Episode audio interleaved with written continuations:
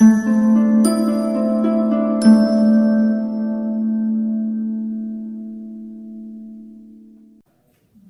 sempre sulla distruzione delle certezze. Siamo rimasti alla frase Dio è morto. Ora, eh, il vostro atteggiamento sensato, non è che io dico che è insensato, è un po' l'atteggiamento che si ritrova Zarathustra nella, quando pa, parla alla folla, no? quando, o nella Gaia Scienza, quando l'uomo folle parla, cioè ovvero che scatta un meccanismo quasi ridanciano è morto Dio, no? In realtà è, un, è, è una tragedia. Cioè, qui ritorniamo davvero all'antico spirito dionisiaco. Se è morto Dio, no? Eh, noi siamo abbandonati, siamo liberi, siamo, e questa è la grandezza, ma siamo destinati a vivere soltanto la nostra fase terrena e la nostra fase terrena, essendo caratterizzata da finitudine, è per forza tragica, per questo la tragedia greca. La nostra dimensione è comunque tragica. Nelle, eh, in un libro di Così parlò Zarathustra, del quale ancora non abbiamo analizzato, c'è una, un paragrafo, le isole beate, no? E in questo paragrafo dice delle cose potentissime Nietzsche proprio sul rapporto con Dio e dice se esistessero gli dèi, come potrei sopportare di non essere Dio? Cioè, se Dio non esiste, io non sono inferiore a nessuno. No? Io ho bisogno di sentirmi superiore, in grado di andare oltre, in grado di creare. Ma se esistono gli dèi, cioè io dovrei sopportare di essere inferiore. Quindi una morale di rinuncia, una morale di abbassamento della testa, una morale dell'uomo che si piega. Lo dovrei accettare, perché c'è Dio e io non sono Dio.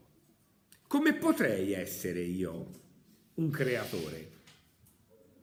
Cosa potrei creare?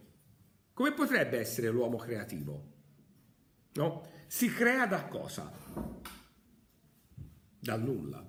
Se qualcosa esiste già, non posso crearlo, creare. Creare non è eh, rendere più raffinato un qualcosa che già esiste. Creare è proprio dal niente qualcosa avviene. Come potrebbe essere uno poeta, uno pittore, uno musicista, uno filosofo?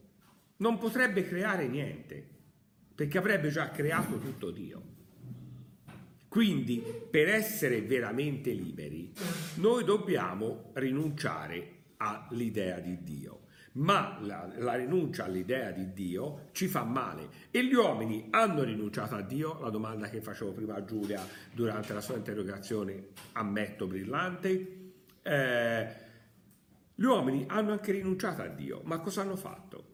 Hanno cercato altre certezze, altri rimedi peggiori del male. No? E quindi mi sento abbandonato da Dio ma non dalla scienza, quindi avrò un medico che mi cura, non dalla politica, quindi diventerò comunista come dice Marx e ci sarà il mondo dell'avvenire. Cioè gli uomini eh, non è che si legano a Dio quando si rendono conto che questo legame non consente un progresso borghese mediocre, sono disposti a rinunciare a Dio, ma per rifugiarsi in altri rimedi peggiori del male.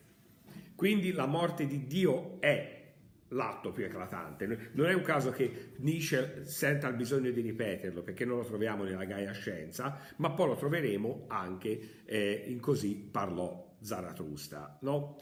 Allora, eh, se io dico Dio è morto, quale morale si salva? Quale morale può diventare salvarsi e resistere lo stesso? La morale marxista no, perché si basa sulla non esistenza di Dio, quindi Dio non può morire. La morale cristiana no, perché si basa sull'esistenza permanente di Dio. La morale scientifica no, perché cerca altre risposte fuori da Dio. Quindi nessuna morale dell'Occidente è salva. La morale. Eh, Nietzsche ovviamente si domanda il perché no? l'uomo ha a disposizione la vita, ha a disposizione la terra, perché l'uomo rinuncia. Perché l'uomo rinuncia a viverla, perché se è vero quello che dice Nietzsche e noi ogni volta che facciamo un filosofo partiamo dal presupposto che abbia ragione, non perché pensiamo che abbia ragione perché altrimenti non lo comprendiamo, no? Quindi è inutile fare la critica a Nietzsche se non ho capito Nietzsche, poi faremo la critica a Nietzsche quando abbiamo concluso, però ragionando come ragiona lui, no? Io ho a disposizione la terra, i frutti della terra, le emozioni che mi regala la terra, i piaceri che mi regala la terra, i conflitti che mi regala la terra, cosa fa l'uomo?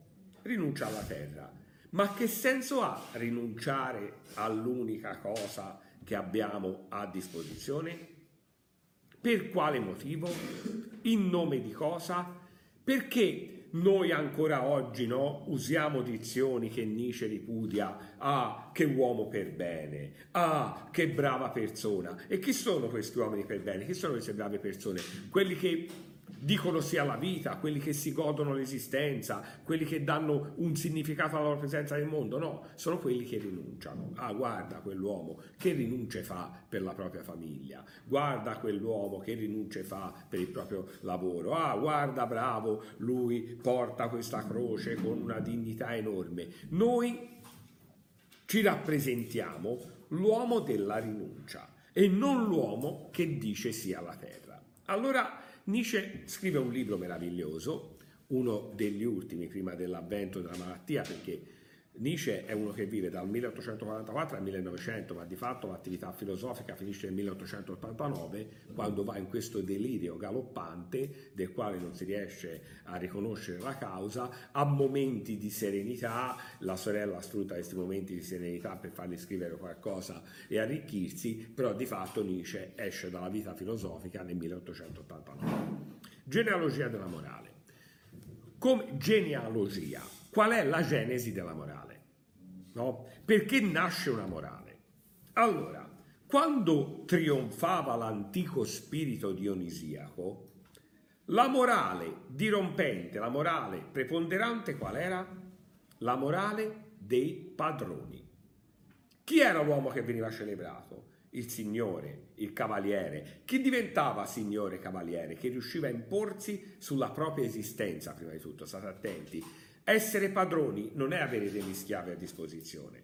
Essere padroni è che io sono padrone di me stesso. Io prendo il nulla che è dentro di me e anziché essere distrutto da questo nulla, nullificato, io questo nulla lo esalto, che poi lo vedremo nella trasmutazione dei valori. Vi è chiaro questo concetto? Cioè, se io scopro che non c'è una verità profonda dentro di me. Non è vero quello che diceva Socrate, che esiste una verità eh, e è l'ignoranza che mi allontana da questo e che la verità è dentro di me e io devo usare l'arte maieutica per trovarla. Se eh, non è vero che la verità è in Dio, eh, vuol dire che dentro di me non c'è nulla, non c'è Dio, non c'è verità, non c'è niente ed è terribile. Chi ce l'ha già detto questo? Schopenhauer, che lui lo ringrazia tanto. Allora, se non c'è nulla dentro di me, la vera forza è tirare fuori questo nulla, impadronirsi di questo nulla e diventarne proprietario,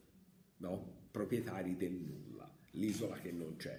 Vuol dire tantissimo, Irene, vuol dire tantissimo. Vuol dire che sono libero perché sono libero di vivere la vita, non mi rifaccio a schemi e riferimenti legati alla rinuncia.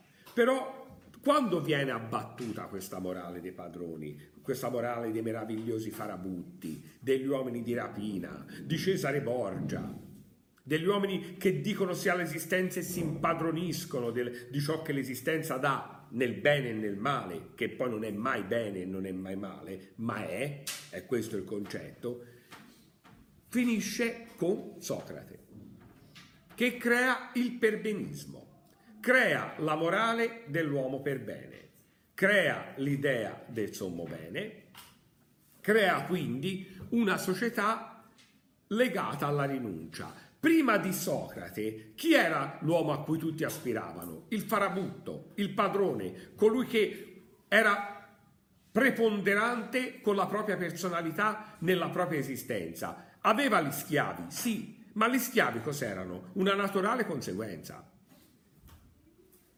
Cioè, gli altri uomini che non avevano il coraggio di dire sì alla vita si assoggettavano al padrone celebrando il padrone. E quindi questa era la meno, era, è stata la società più bella. Poi cosa succede? Con Socrate viene fuori un'altra inclinazione dell'uomo, quella degli schiavi.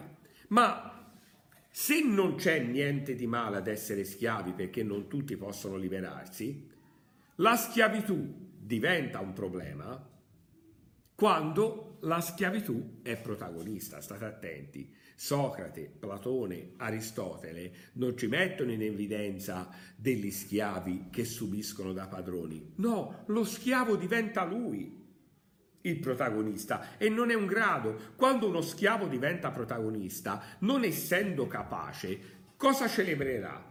L'incapacità, la mediocrità, perché in quella lui ci sguazza e quindi bloccherà gli uomini del grande anelito. C'è un rovesciamento